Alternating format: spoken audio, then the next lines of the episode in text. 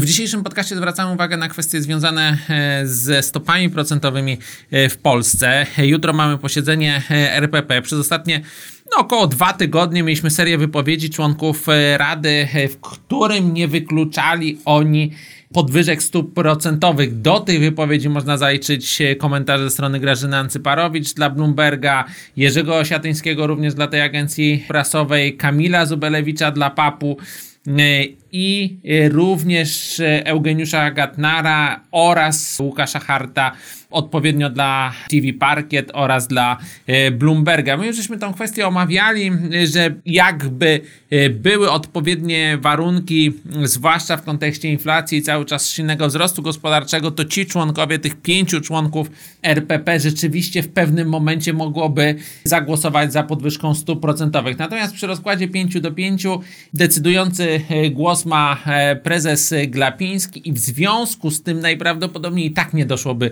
do podwyżek e, stóp procentowych. Natomiast to, co zrobił ten ostatni pakiet e, fiskalny, to praktycznie zamyka dyskusję o obniżkach stóp procentowych. Rynek jednak już to wycenił, ale podwyżek stóp procentowych według nas e, nie będzie i to najprawdopodobniej nie będzie zarówno w tym, jak i w przyszłym roku. Ta większość raczej się nie pojawi. Raczej, jeżeli będzie silny impuls fiskalny, to on przełoży się na pogorszenie salda obrotów towarowych tak jak to miało miejsce w drastyczny sposób e, w Rumunii, niż raczej na jakiś na tyle silny wyskok inflacji, e, żeby to uzasadniało podwyżkę stóp procentowych. Zresztą przy spowalniającej koniunkturze zewnętrznej ta presja cenowa raczej będzie ustawiona w dół, co widać chociażby po danych o inflacji ze strefy euro, e, które są nadal bardzo, bardzo słabe. Także część rynku, która oczekuje, że jakieś sygnały dotyczące podwyżki stóp procentowych zobaczymy jutro na posiedzeniu RPP może się zawieść i z tego powodu możemy mieć jednak lekkie osłabienie